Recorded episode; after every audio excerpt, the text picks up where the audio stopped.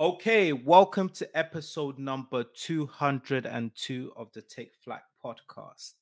I know it's been a while where all of us have recorded together. You're here with Pabilo, Shual, Daniel, and myself, Olu. On this week's episode, we are going to give an update on the housing and rental market. We want to look at are we going to see a crash? I think we've been talking about this year after year. Is a crash finally here? And then we're going to also look at the rental price, right? We've been impacted by inflation. We've seen this go up at record rates. What is the solution here, right?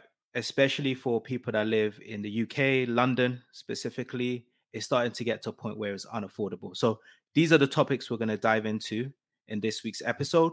But before we get started, let's just do a check in because it's been a while. So, P, why don't we start with you on your social media? I didn't even know you were back in the country. I'm not gonna lie to you. Oh, like I see you on the beach, just running, working out. Health is wealth. What yeah, you been up yeah, to? Yeah. yeah, no, it's good. It's just part of the um, family plan, family experiences that we set out to do at the start of the year, which was, um, you know, start traveling as a family. So, uh, was spent a week in Africa, which was really really nice uh, with the family and um, it's just great to see the kids enjoy a different scenery and you know a different part of the world. So the plan is just to keep that going, and um, yeah, we took a few years off just in terms of sacrificing. So it's nice to be able to be in that rhythm now of, of sort of traveling on on a on a regular basis with the family. Love it, love it. Another person that was traveling, I'm not sure if he's changed career from what he was previously doing to a Formula One driver. Um, but Daniel, you were traveling to Singapore. Do you have a deal planned up, uh, planned deal or something going on in the Formula One space? I feel like this is the second Formula One event that you've attended. No invite. I don't. I don't know what's going on. Yeah, certain men are going on private jets. Others are going to Singapore for Formula One. I never get invite. I don't know what's going on with this podcast. I don't know what's going on. Oh my god. Yeah. Um what can I say? It was a good time. I went for work, uh, but it was a it was a time where it was a very busy week in Singapore. A number of conferences going on. Of course, as uh, you alluded to earlier, it was the F1 weekend for the the night Grand Prix. I was quite fortunate enough to to see Toto Wolff um, in Cut, a restaurant by Wolfgang Puck, and actually meet head chef Wolfgang as well. So yeah, it's a very very small world. Um, we're speaking to some people from the Mercedes team uh, for a number of reasons. But yeah, it's, it's a small world. Um, got to see a glimpse of the practice session before I came back. Well, sorry, before I left Singapore to come back to the UK. But if I planned my trip properly, I would have maybe stayed a night or two longer to to get um to watch the F1 because coincidentally I got offered some F1 tickets, which uh, I managed to get an extension in my hotel room, but the ch- the cost of changing flights was um a bit a bit mo- bit more than I could absorb or willing for the company to mm, absorb. So mm. yeah, I was I was quite prudent in, in that sense. So yeah, it was it was a good time. Um, of course, the the primary reason was for work. Uh, I never share the work I do on socials, so I always keep that work related work and the fun part you might see. But sometimes you may think I'm not as working as hard as I am. but I guess um, the, the, the results speak for themselves. If you know, you know. we, we haven't seen the result well, uh, uh, the promotion, the promotion a couple months ago. exactly. Checking. Just wanted to see. Don't try, which we've, don't try comfort Daniel. I think we've congratulated you, Daniel, already on that. But congratu- congratulations again, very well deserved. Thank you, thank you.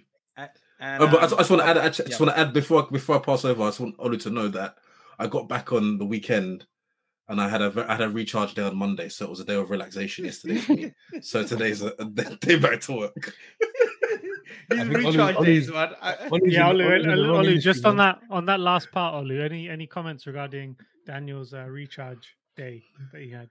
I've lost track of the amount of recharge days, weeks, months this guy's taken. I just, all I know is I'm in the wrong. I'm working for the wrong organization. I need more of these recharge days because the smile on Daniel's face, I'm sure, is also coming across on his work as well because he's motivated and recharged. But Shual, yeah, it doesn't right. feel like you've been traveling like the other two. I saw you do a post recently that you're giving back. Um, you went up to Cambridge. What you been up to for the last few weeks? Yeah, it's good. Um, I'd say probably it was funny. Pabilo and I were having a conversation that I essentially gave myself like three or four months off during the summer. I think the last few weeks have been trying to kind of get back into the um the swing of things. Overall, been been good. I think the last few weeks definitely been very inspired, I would say, by the next generation coming up. So I had the chance to do a pupils to professionals initiative where we took 15 kids from a school that I'm um, part of uh, as part of their leadership team. We took 15 kids to Cambridge for their first experience of Cambridge University to walk through the colleges and to see their inspiration and to look through this historic environment and look at it and rather than think of it as some abstract thing on paper actually walking through it feeling it and feeling inspired that actually do you know what? I could apply and go. Um, that was really nice to to be around and kind of given me the fuel to keep pushing on. And actually even today i got the chance to go to um, central london for the day and connect with the seo london community which i think is a community that we are uh, familiar with. I've done some virtual sessions with them in the past and i got the opportunity to go up today and speak to about 100 students there about working in the company that i have done the experiences that we've all shared i actually spoke a lot about the podcast um, and what I loved about it is those students there, they're like 20, 21 years old, all studying, all very focused on their career, but they're all already thinking about property, rent to rent, uh, drop shipping. These are terms that I wasn't aware of that, uh, what, 10, 11 years ago. And these guys are already at the forefront. And some of them have got very viable businesses. So I think overall, Olu, to answer your question, I'm very inspired at the moment with the next generations that's, that's coming through. Um, I think what we're doing in this in this podcast and the conversations that we're having definitely uh, provides a path to them to shoot for for even more. So yeah, it's been a, an eventful couple of weeks. Love it, love it. On my side, um, unfortunately, I've had a, a step back on my my career prospect in terms of Saudi, uh, making as a footballer. Um, as I was getting ready for sort of next year and the rollout. Um, oh. no, I'm joking. Let me be serious. um, um, I'm good. I'm well. Um, been pretty much working for the last um, sort of week or so. But unfortunately, I've now got a knee injury um, due to football. Um, the sad part it was, um, but it, that that, that knee injury didn't stop you from enjoying your weekend. Yeah. that knee injury did not stop you from enjoying the weekend. Yeah. Did not stop you from enjoying. Wait, whenever, whenever, whenever anyone sees a video of Olu looking at himself in the when mirror, the mirror when the oh, mirror comes out, it's a problem. the mirror is just. Olu, did you wear before, Olu, you, reference, before you did leave? wear, did you wear a knee brace that night on or no knee brace? Oh no, no, I've got knee support every every every single day. I've got knee support. but it didn't stop him. That's the thing. It didn't stop him. It didn't stop me going. Um, I was supporting a friend, a friend's event, so I turned up at it. Mm. Um, but I wasn't able to get down low on the dance floor. Kabilo would be disappointed with my moves. I was stiff, stiff, stiffer than usual, should I say? Um, but yeah, no, um, I had a football injury. Um, the sad part about it is is the fact that it was a non-contact injury, so it wasn't even caused by someone else. So you could you can't even blame someone else. You know, Um, you miskicked the ball and that. No, no, I didn't say all of that. I didn't Oh, say all, oh, I didn't say all of that. Um, Isn't but- that two in a row, Olu, that you've had non-contact injuries? I think it's time to retire, bro. Come You on. know, he tried. He tried to. s- Nah, the other, the other time. that was a also contact. non-contact, bro. You said it was non-contact. tried to I don't swing with his remember if it was foot. No, no, contact. no, no, or but real, real, non-contact. real talk, Olu, Olu, Olu, the jokes aside, though, you have to be careful because Mm. I know someone that last month they did their Achilles and they're in a boot. Mm. So you know we- we're we're thirty plus now. The the, Yeah, the yeah. time to healing. We're not professional where they say, "Oh, out for six weeks, three weeks." They start rehabilitation. Be out for nine months to a year. Also, I- you got I- you got to like work and driving. I think. I think, say I something think like. Ollie's Not looking for. not I think Ollie's either, looking for an exit. He's he's trying. He's trying. I, I hear you guys, yeah. Out football. Be But the, careful, the way man. you gotta look at Be this is careful, when you're be passionate careful. about something, yeah, and you've been doing something all your life, and if it wasn't for certain opportunities and injuries when you were younger, you probably would have made it. You know, you still want to just continue that, Olu, I'm just saying continue be that careful. passion. Be, be, Yeah, All I'm saying, I will. Be, care- be I care- will. be I'll be out careful. for the next few weeks. Um, so I'm now back on my road to recovery. I know P does his road to November or whatever journey. My road to recovery. So we'll yeah, see. this year. This year is different. I'll I'll share this one. I can't wait to hear about it. I can't wait to hear about it. Okay, but let's get started. Take off, take flight with you. We never fly, but we're flying. So, um, to get this episode started and just to provide some context, I'm just gonna give some headlines, some key data, how we got to where we are, um, and then I'll open it up and let's have a discussion, a debate about the housing crisis, um, and what some of the solutions, potential solutions, might be. So we've seen immense amount of inflation, right? I think the latest UK CPI data is saying that we're approximately around 6.8% when it comes to inflation. Now, that's 6.8% now. At one point, we were roughly around 11% inflation. This was mainly due to the war in the Ukraine, that having an impact on energy, food prices, us seeing supply chain disruptions, uh, a strong demand. Um, and then as inflation starts, the next thing and the way the government, the Bank of England tries to impact that is through increased rates. Now, right now, our Bank of England interest rate is around 5.25%. If I was to tell you um, sort of two years ago, right, December 2021, we were at 0.25. So you can imagine the increase we've seen over a short period of time. The next actual meeting for the Bank of England is in a few days. It's going to be on the 21st of September. So even by the time this episode comes out, we would have heard what the new interest rate is. A lot of people are expecting that this will continue to go up due to the fact that we're still seeing high inflation, especially in the housing and the service sector of the CPI. Um, but the problem that we're seeing, and I think there's been a delay reaction when it comes to um, the housing prices, is because even though we've seen the increase in the interest rate, not everyone has felt it yet um, a lot of data is saying that roughly around 800,000 um, homeowners who are on fixed mortgage rates will have to go to new rates at the end of this year. They're also predicting around 1.6 million um, um, household uh, household um, mortgages will end their fixed period the end of 2024. So a lot of people who historically was were on that low one two percent interest rate will now have to feel the burden of going to the higher interest rates, right?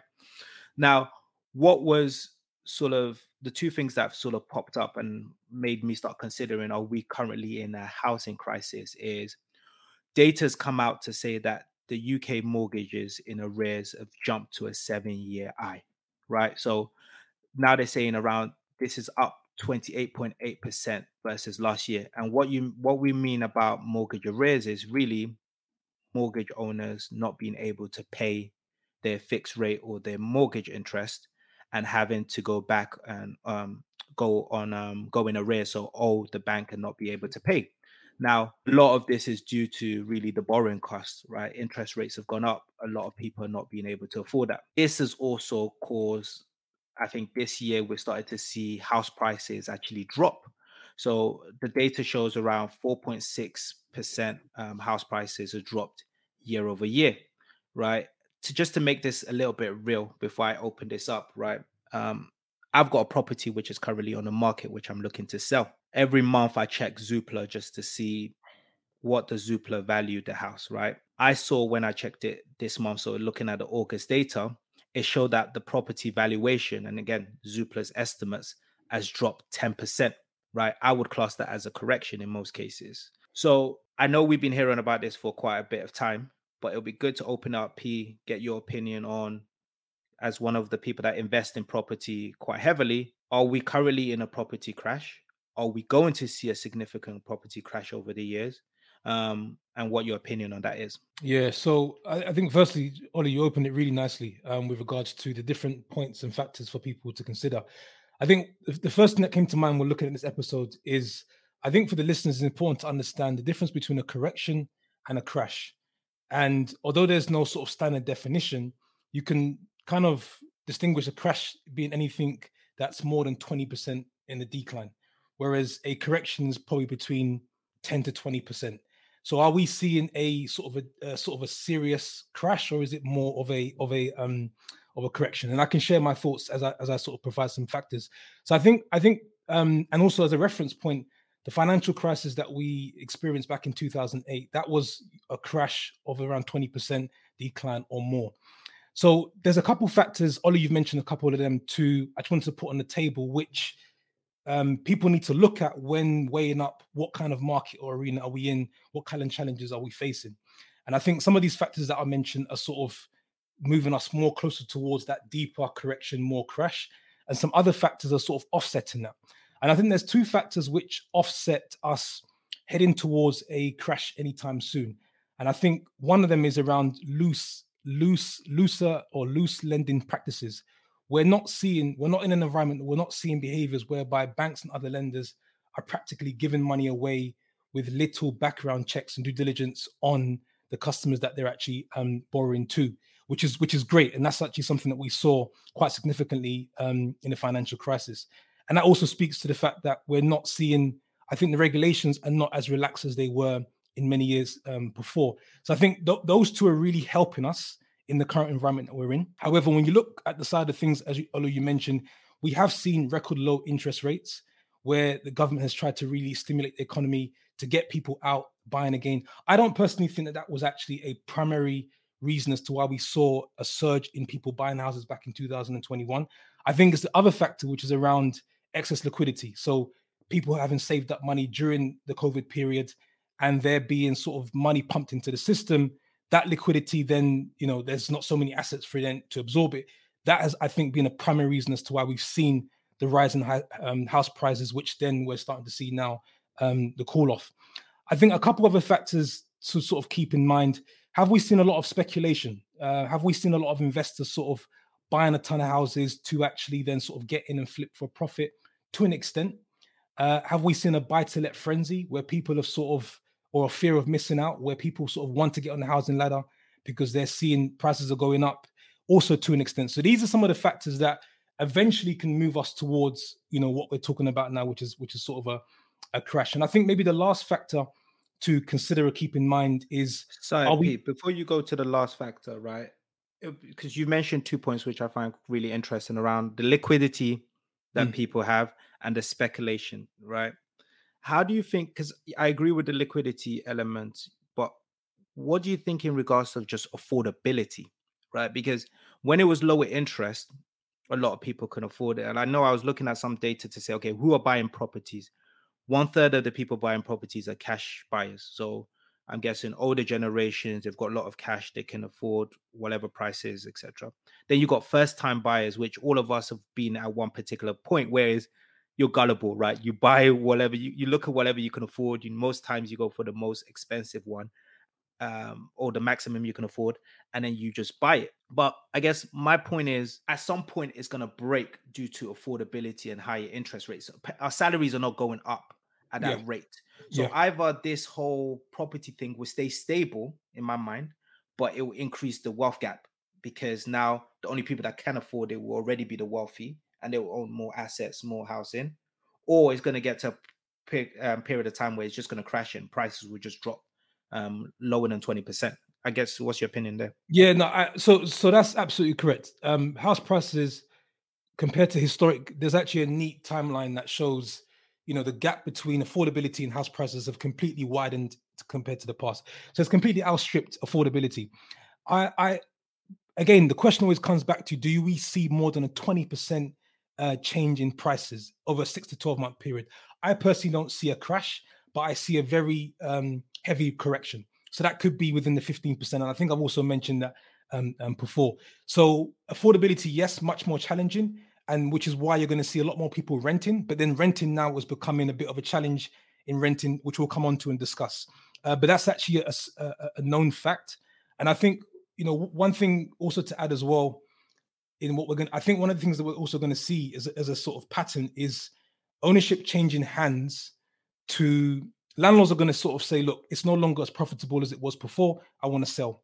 Then you've got a dynamic of people that are saying, like you mentioned, that can't afford, so they don't want to buy. What I think potentially will will kind of save the housing market to an extent is large institutions looking to come in and sort of buy the housing stock at bulk. And I think that effect will help to offset us going into sort of that crash territory. Somebody will pick up these assets, and I think it's a more of a change in ownership as opposed to how are we going to get some of the younger people to buy? I, part of that ship has already been has, has sailed. I love that. Sorry, I interrupted. You had a third point you were going to mention in regards to. Yeah, I think I think one of the last points around it's more around a, a weighing factor that could lead us more towards correction crash, which is something there needs to be some sort of government intervention with regards to um, construction companies, new builds. We're seeing a lot of construction companies go bust, and we're always behind demand in terms of how many houses we actually need to build here in the UK. So that's something where what I see is not a crash like 2008, but I see very prevalent challenges that we need to tackle. Um, so and that are kind of also not isolated, but we need to tackle these. And, and one of them is sort of how do we tackle that issue around making sure that we're keeping relatively in demand with building new homes because the construction industry is is under um, it is sort of um, more stressed than it was before. Great. So I think P, you've explained really great on a sort of macro level, understanding, explaining what a crash is, the details of um, the housing market. But I think for a lot of our listeners, right, let's let's bring it home for them. And well, you can chime in. But if I'm someone that's looking to buy a property, is this the right time to buy? What what would you what would you recommend there? I've got a deposit, let's say 30, let's say 50k. I've got 50k, right? I want to buy a property that's worth 300k, 250, 270, whatever the average price in the UK. Would you recommend someone to buy at this particular time? Sure. Do you want to share maybe your, your thinking? Yeah, so I'm happy to jump into this. And so I think just a couple of quick points before I um, answer that question, Olu, that you shared, because it is a great question. I'm sure it's on everyone's mind.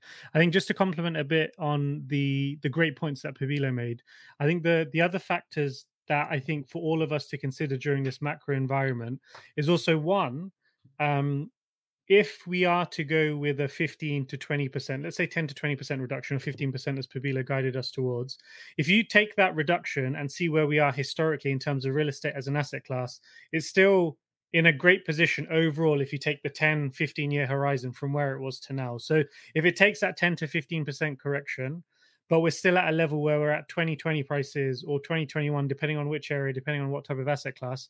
Is that still a better way to put your money than some of the other alternatives? That's a question for you to think about right? And it's a variable to think about.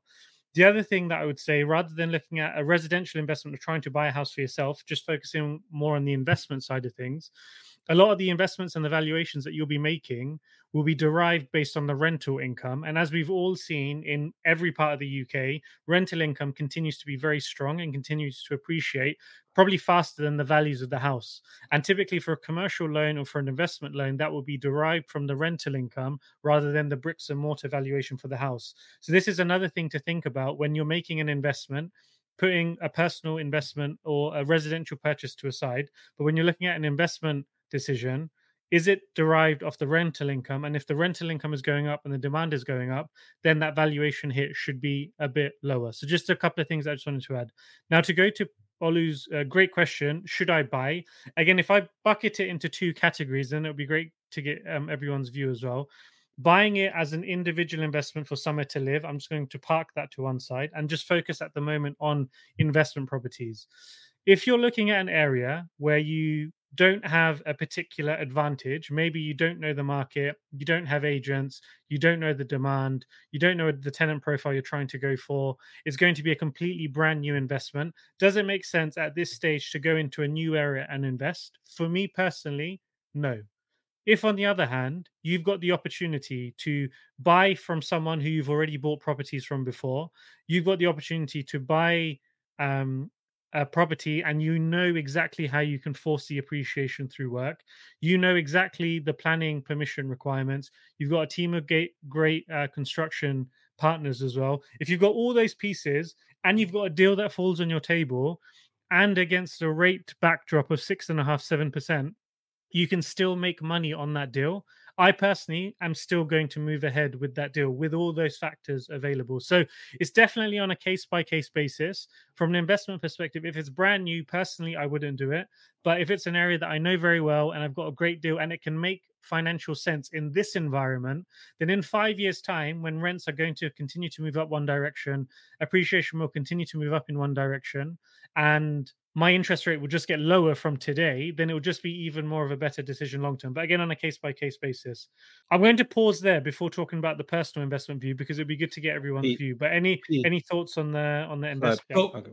Olu, I take the same question and I look at it from a personal standpoint. So, a first time buyer, my advice would always be: it if you you should buy a piece of property to live in or to invest in if you can afford it. And there's two types of affordability. There's one not overstretching yourself to actually buy it and to put that down payment in. So you still have some capital and savings left over for unexpected emergencies moving forward. The second affordability test is then your ability to pay the monthly uh, repayments over that period of time. And they say on average, 40% of people's expenses are related to the mortgages. So maybe so if you do the calculations and you say, look, I'm gonna I'm I have 50,000 pounds to your point, Olu. Uh, once I finish this purchase, I put 15% down as a down payment. I would never, uh, you know, advise, you know, taking on, you know, a 90% loan to value or anything along those lines. It's 15% down.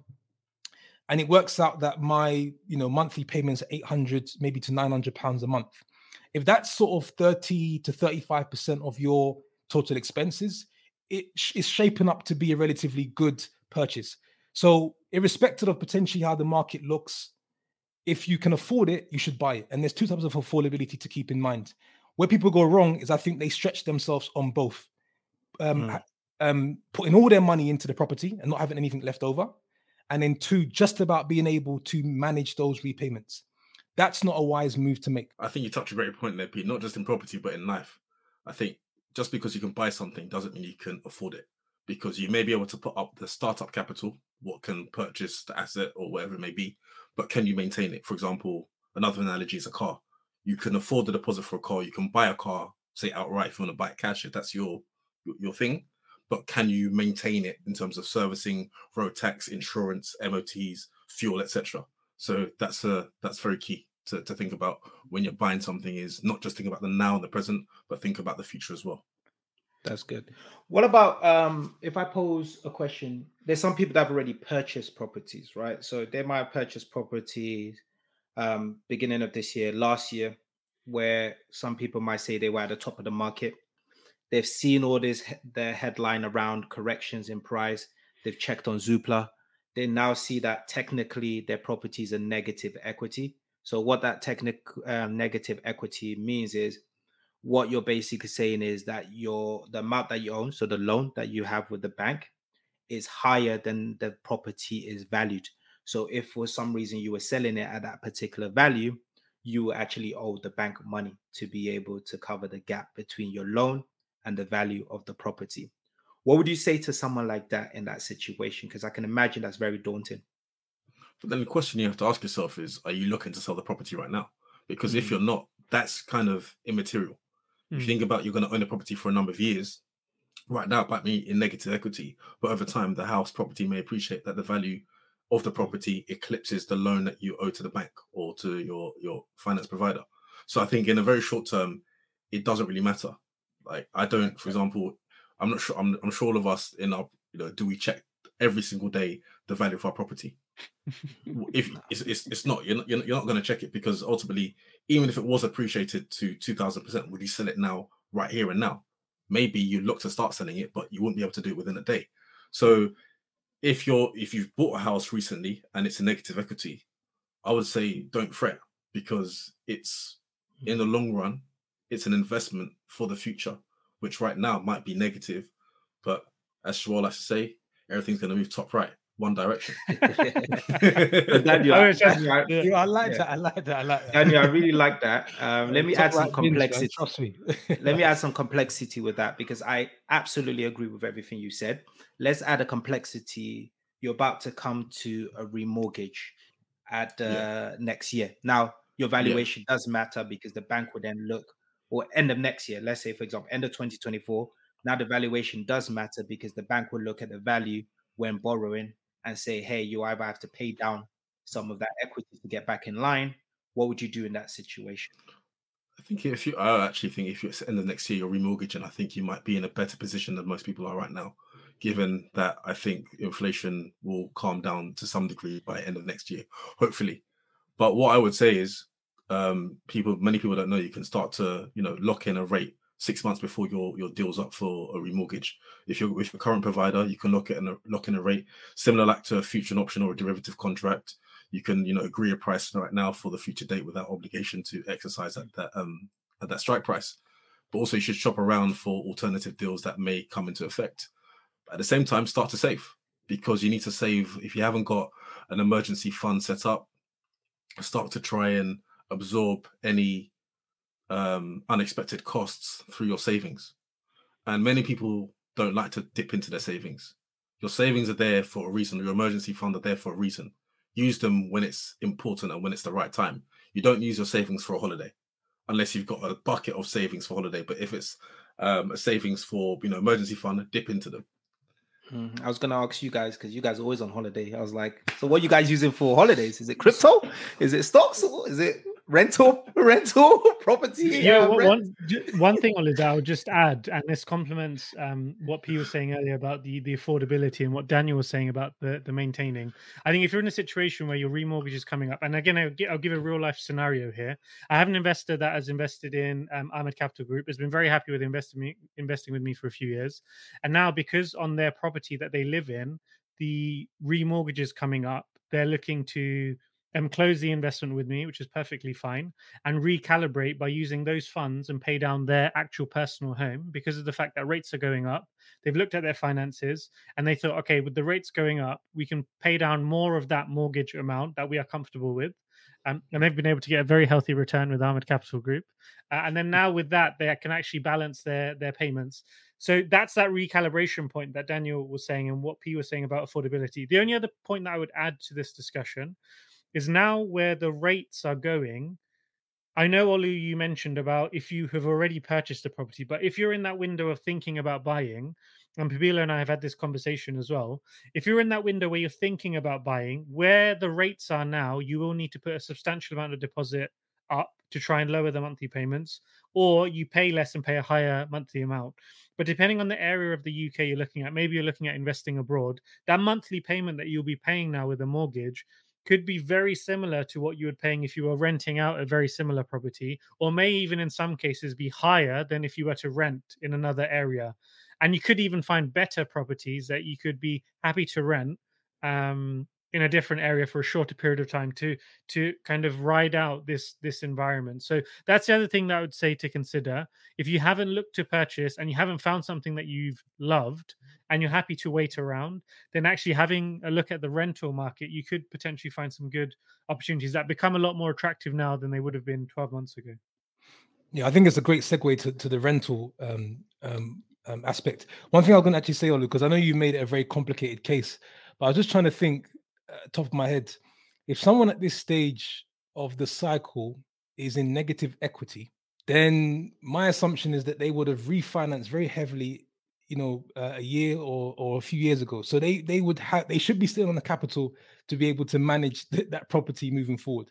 Um, no, it um, could have been a first time buyer bought it last year, and because there was a time when I was looking in the market, um, I think it was last year, and I was going to view a property. It was on the mm-hmm. market for four hundred, Mm-hmm. And I mm-hmm. was like, cool, put offer 400. They're like, we've received 500. And you're like, huh? Who put 500? The guy asks for 400 and you give him 500. Doesn't make any sense. Yeah. And then they took it on that 500. You remember some banks were not doing as stringent tests in terms of valuation. Then everyone thought it was just going to continue going up, up, up. They're locked in. It's coming. They signed a two year mortgage, let's assume, right? And now they evaluate it maybe at 410, 400, right? And they're like, oh, I'm now in negative equity. So there's a lot of cases like that. And I think that's where a lot of the properties will be coming back on the market, where it's either negative equity or affordability, where the interest rates went up even further than what it was a year, two years ago. Right. Yeah, if I, you, if, yeah. If you, if I, I feel if you're in a negative equity situation now, I think that's um that's quite unfortunate. That's um that's a but series I think, of bad decisions but I think the key thing you want to do there, right, is you either say, okay, does it make sense to don't don't hide your head under the sand, right? You can't ignore the situation. You either decide you're going to put on the market and sell, right? Can't take your loss because sometimes, same with stocks. I always say if you're you've got a stock that's in negative or is down, sometimes the best thing you can do is sell, get that capital out, and then reinvest versus keeping it stuck in something that's just losing money or not going up. And then the second thing you can do if it's something that you're living in and not an investment is use your savings or save money to see if you can pay down the equity so you can get back to a positive um, equity standpoint. But I think Shawal, you transitioned really well into the rental market. Now, I did a quick um, look to see, okay, instead of me buying um, my next property, would it make sense for me to rent? Right. So I spent some time on Zoopla just saying, okay, what does the rental market look like? And I was like, whoa, this does not look that good. Uh, I think according to sort of the rental data, a lot of people are saying that it's gone up. Some places have said up to 33% year over year increases on some of these rental prices. Now, Olu, Olu, just just Yeah, to which- quickly add, oh. you've you've you've got a CFO lifestyle, so the the places that you're looking at are probably very different to like a typical typical property that someone. Even- I, I think it's I think it's first of all it's good to spell out uh, which places you're referring to that on the 33 percent increase. yeah, exactly. Um, no, no, exactly. I'm not gonna give. I'm not. This is mainly obviously in London. That is showing um, in prime locations, but I think on average, it's Prime normally a- locations in London. That's yeah, very that was, a- that was a London prime. whole. That was that was Because- a capital because- P. I think it- because because because many people have watched Top Boy and see that's London, and I'm sure that's not the type of the type of area you're looking to, to rent. No, I think, but on average, it's twelve percent, right? But I decided, okay, let me take all speculation out of it, and I decided to do a calculation. So I looked at a property that I have, um, valuation sort of three hundred k, right? I looked at if I was selling it. So if I was to buy that um, as a first-time buyer, I would need roughly around thirty-five k to purchase it. That's a ten percent deposit, so thirty k deposit and around 5k of fees right you don't need to pay any stamp duties on a 30k property right the the actual mortgage or the mortgage that you'll be paying on that property would be 1842 so let's just say Uh, what- what- what 1800 percent? What Huh? percent? What's the what's the what's that the is on a 5.4% uh, mortgage rate, right? Um, and then assuming that property because it's a flat, right? Um, you have um, service charge of around 200 pounds. So all in all, you're looking at around 2,000 pounds a month on that, right? So I looked at that exact same property, right? Looked at what is that renting for currently on the market, and I was like, okay, you could get a two same two bedroom um, flat for around 1600 so 1600 so there's a 400 pound gap between if it makes sense to rent or if it makes sense to to to buy. So i guess daniel i think the first part when you start to see that difference because i think historically um it used people used to say oh it's cheaper to buy than it is to rent back in the day. When you start to see that i know this is a little bit slightly different when you start to see that um what advice what would you do in that particular situation where you see that gap between rental is lower versus um the the remortgage or the cost to have a mortgage? And then after that i'm going to move the conversation on just to talk about how high the rental market is at the moment and Yeah, what I mean, solutions are there just maybe just my reaction to your question, Olu. I think it always comes down to like alternative um opportunity costs. So one way of looking at that situation is the difference is 400 pounds. That you could look at that 400 pounds as the piece to be able to live in my own home where I don't have to then answer to a landlord. It's 100 pounds a week. That could be one way of looking at it.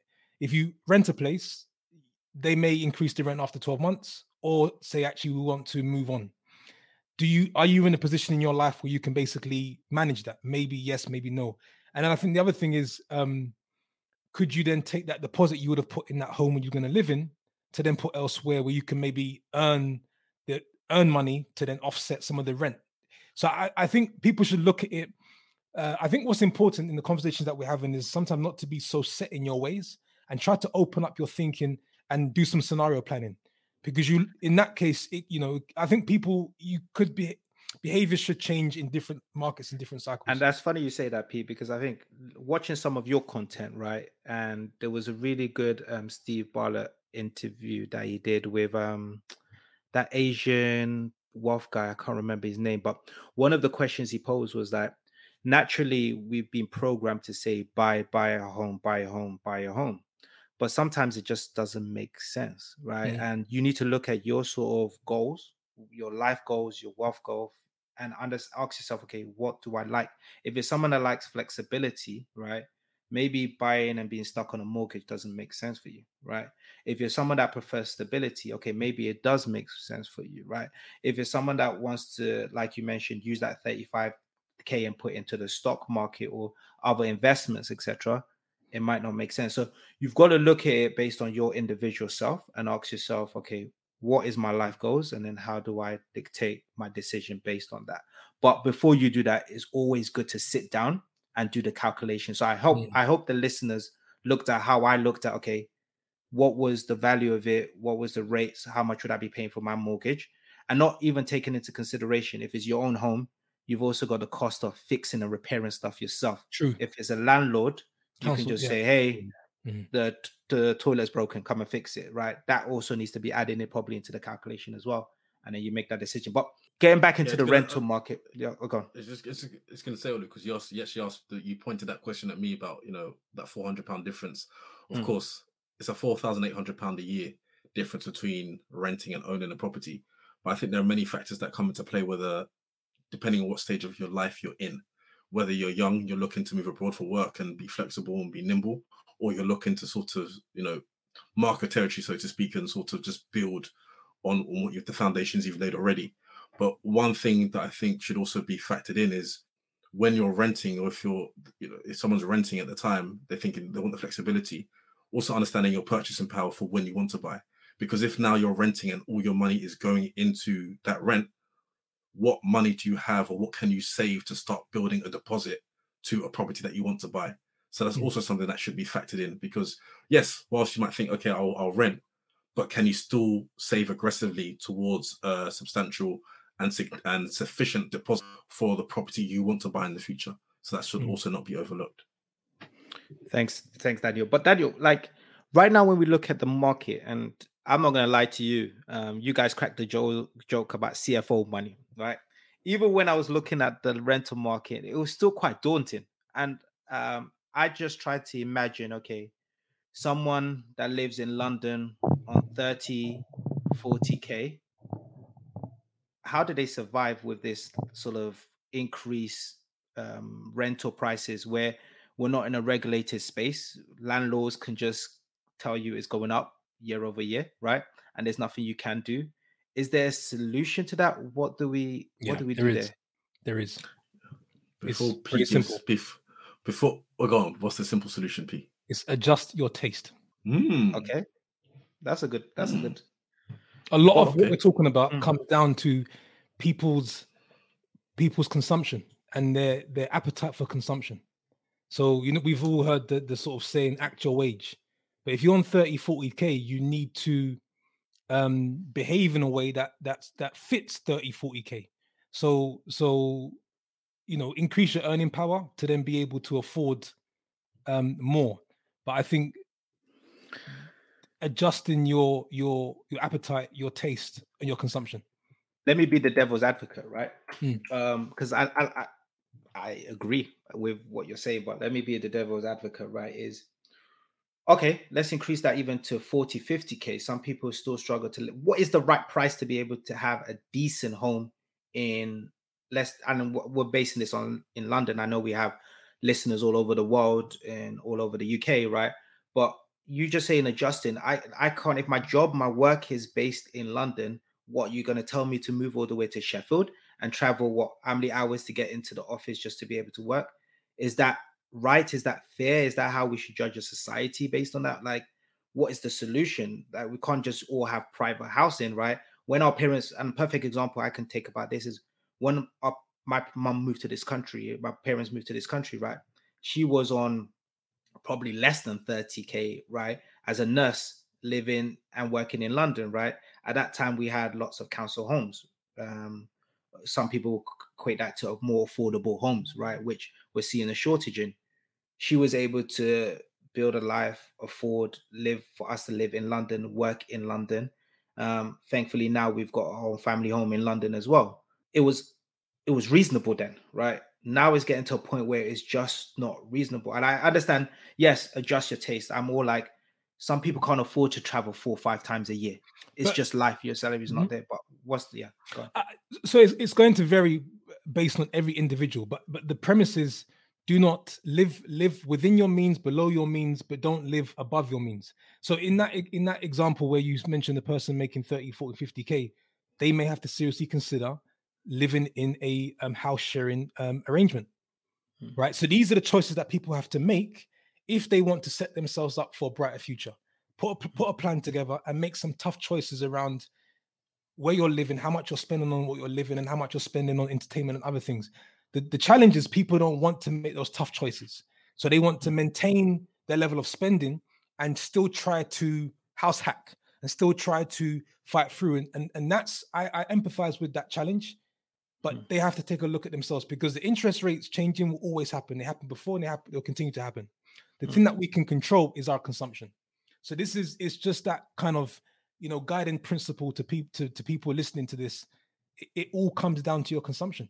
Daniel, you have any views on this? What's your views? Yeah, Well, yeah.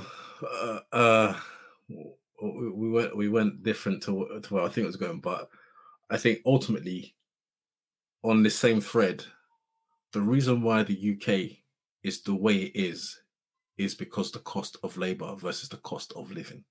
That's ultimately what it is. Our labor force is so cheap, but the cost of living is high. If we as a collective demanded more wages, salary in line with the cost of living, would all be better off. That's why you can go to the US and the cost of labor in New York is much higher than the cost of labor in the UK. So when you think about your roles compared um, compared to your peers in the US, they get paid more because the cost of labor is higher than the cost of labor in the UK. But that's a whole nother topic, and I don't want to go into the weeds of it. But that's something we should all factor in.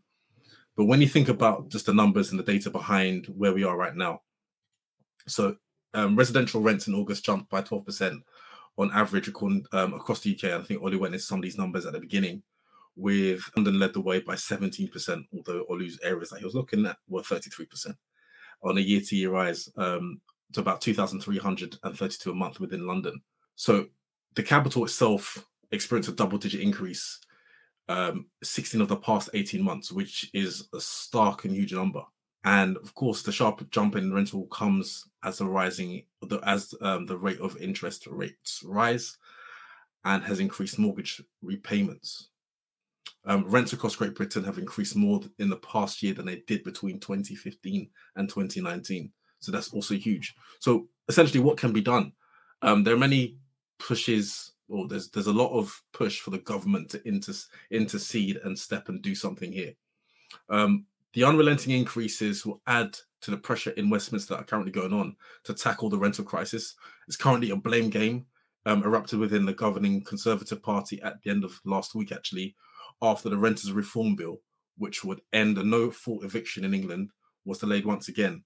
So, this no fault eviction would prevent tenants from being evicted without justification. And specifically in London, the sharp increases have put the capital at the forefront at, um, of a nationwide battle to cope with the spiral of rented accommodation, become a key cost of living pressure for millions of households, and prompted calls for political action. Sadiq Khan, London's Labour mayor, um, has repeatedly called for the government to take urgent action, including giving him himself powers to freeze rents in the city. And he said the national crisis in the rental market clearly demands further action from government. So right now, there are calls for government to step in to do something here. Keir Starmer, you know, the, on the opposition is saying that private, uh, you know, freezing freezing prices does has done nothing and it won't do anything. It won't solve anything, which to somewhat I, do, I agree with. Even trying to get into to get a, a property to rent, it wouldn't say it's not. It's it's like a, it's like an auction. It's like a bid because while whilst the the two thousand a month or only your analogy sixteen hundred a month is being what's said, people are coming in to offer three grand because they want that property. So it's like who has the deepest pockets to to go in and say, I'm going to give you six months up front, 12 months up front, plus I want to over I'm going to overpay from what you're asking. So I think, you know, right now, what can be done? I actually don't know. You know, P said at the beginning, you know, adjust your taste, which I, I, think is to some degree right. But, you know, do I think the government stepping in for, to, you know, to slow this down is the right thing in the long term? Probably not. And I, the reason is because I just don't trust the government. I don't. I just don't trust that what they do and the actions they take help the UK in the long run. And we've seen many different examples of that over the years of where they stepped in, but then everyone's wondering why we're living in such, you know, an expensive period of time. Well, think about you know three, four years ago when they, they did they they stepped in. Yeah. But I don't want to go. I don't want to go on a rant because No, and I think Daniel, you've mentioned some really good points. I think one, it starts with um, the wages and the salary, right? Which is how much people demand. The problem with that, which I see there, is if people get more salary, alluding back to Peace Point in terms of people would just pay more. So that would then just create an inflation, which is what we see right now with the value. And then again, do I trust the government in terms of the solutions that they have? No. Um, I think one of the good things I've seen um, is the in New York they have um, a cap on what is the maximum you can increase properties for year over year. I think that will protect um, um, renters. I think that's one element. And then secondly, I think what P mentioned earlier in terms of how do you remove some of the roadblocks in terms of constructions, in terms of making more affordable homes in the UK, where the government are the the quote unquote backers of these, right? Um, to ensure that people are able to afford. But then again, I don't believe everyone can have everything they want where they want. Like you can't, not everyone can afford to live in zone one, two, three of uh, London. If you're on 30k, you have to just adjust to the reality of life when you have to go further out, right?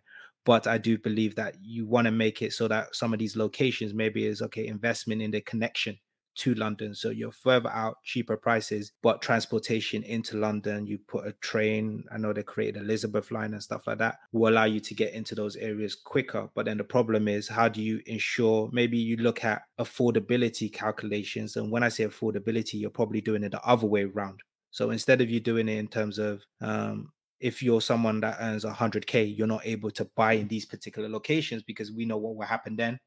The prices will also go up. But I think it's a very complex situation. Shual, do you have any um, points that you would want to highlight before we? Yeah, sort of wrap maybe maybe to um to add to to to some of the great points already. I think this is this is a very very difficult topic to talk about because I think the situation where you're really struggling to pay rent, you're struggling to pay bills, things are going up. Ultimately, we're not in that scenario, right? So if anyone is going through that, I have a lot of empathy for that and I understand that is a struggle. But if I try to keep this practical for people that are potentially mobile, that can move around, that are looking for options, anchoring it against the life that and the experience I think I've had and I think we've collectively had, the things that I would think about are probably the following. One, if you're in an area where you're earning a certain amount, I think it's uh, worthwhile having a serious consideration if you are flexible, if you're mobile, is this the area in which that I can get the most for the effort that I'm putting in? Whether that means relocating companies, whether that means even relocating countries. If you're in that situation, again, there's a big caveat where you're mobile, you're flexible, you're young. This is a serious question to ask yourself where it may not be comfortable to do that, but this may be the option long term that helps you. Then the other element is, as P, P said about adjusting your taste. And I think the way that you've coined that, P, is perfect. Adjust your taste. To add a bit more meat to that, adjust your taste could mean sharing accommodation with a friend or flat sharing with a group of people. And again, here to give a very practical example, in 2012, after I finished university, I moved to Switzerland, and the accommodation that I was living in in Switzerland for that summer was dead. It was um, student accommodation, old, tattered. But I was there because I moved for an opportunity, right? And at the end of that internship, I was given a contract that would have paid me a lot more than if I was in the UK. So again, I had to move, suffer, and now I'm up. Then in the last 10, 11 years, five of those years in Switzerland, majority of those years, I was flat sharing. So I could share the the rent and I was renting at the same time as well, which allowed me to save and invest. And then in the other five places that I five years that I spent living abroad in Tokyo, Sweden, and Denmark, I found an employer. I was able to show them value in terms of the work that I was doing. And in return, they paid for my accommodation living in those countries. So that again enabled me to save money as well. So the question that I have for the listeners is if you're in that scenario, then really ask yourself where can I put myself where I could increase my income? But then also alluding to what Pabilo said about adjusting your taste, where can I still find ways where I can earn more but split the costs? Uh, and then ultimately allow yourself to, to save and invest in in um in other things. Thank you. No, thank you, um, Shual. I think you mentioned some fantastic points there. Um, and I think this has been a really good episode. I think we covered really a lot of practical examples and um, solutions for a lot of our listeners out there. Um, so hope you've enjoyed this, and I'll pass it over to Daniel to close us out. Daniel, just before you close out, on a very serious note, um, because we are touching on something which is happening now live, and it's just come to me now. If anyone that has been listening to this episode is finding themselves in a challenging situation, whether it's negative equity, whether it's um, experiencing landlord increasing rents, or they're just not quite sure what to do next, please reach out to one of us on social media, on email, because we would happily take the time out to sort of discuss with you and share with you in more depth some ideas and things that you can actually do. Because I I, I recognize that um, we could have some listeners listeners that are really facing the issues that we've mentioned. So so that's just something. Please reach out. Pete, that was amazing. I like that. I'll pass on to Daniel to close out. So yes, we thank you for for joining us on this this episode 202 of Take Flight podcast. We hope you found it enlightening, enjoyable, entertaining, but also um, some key information information being shared with you all as well. Um, until next time, stay safe, stay well. But as always, find us on Take Flight Podcast on Instagram, YouTube, and TikTok, where we welcome your comments and your feedback. Until next time, stay safe. Peace. Take off, take flight with you. For we never fly, but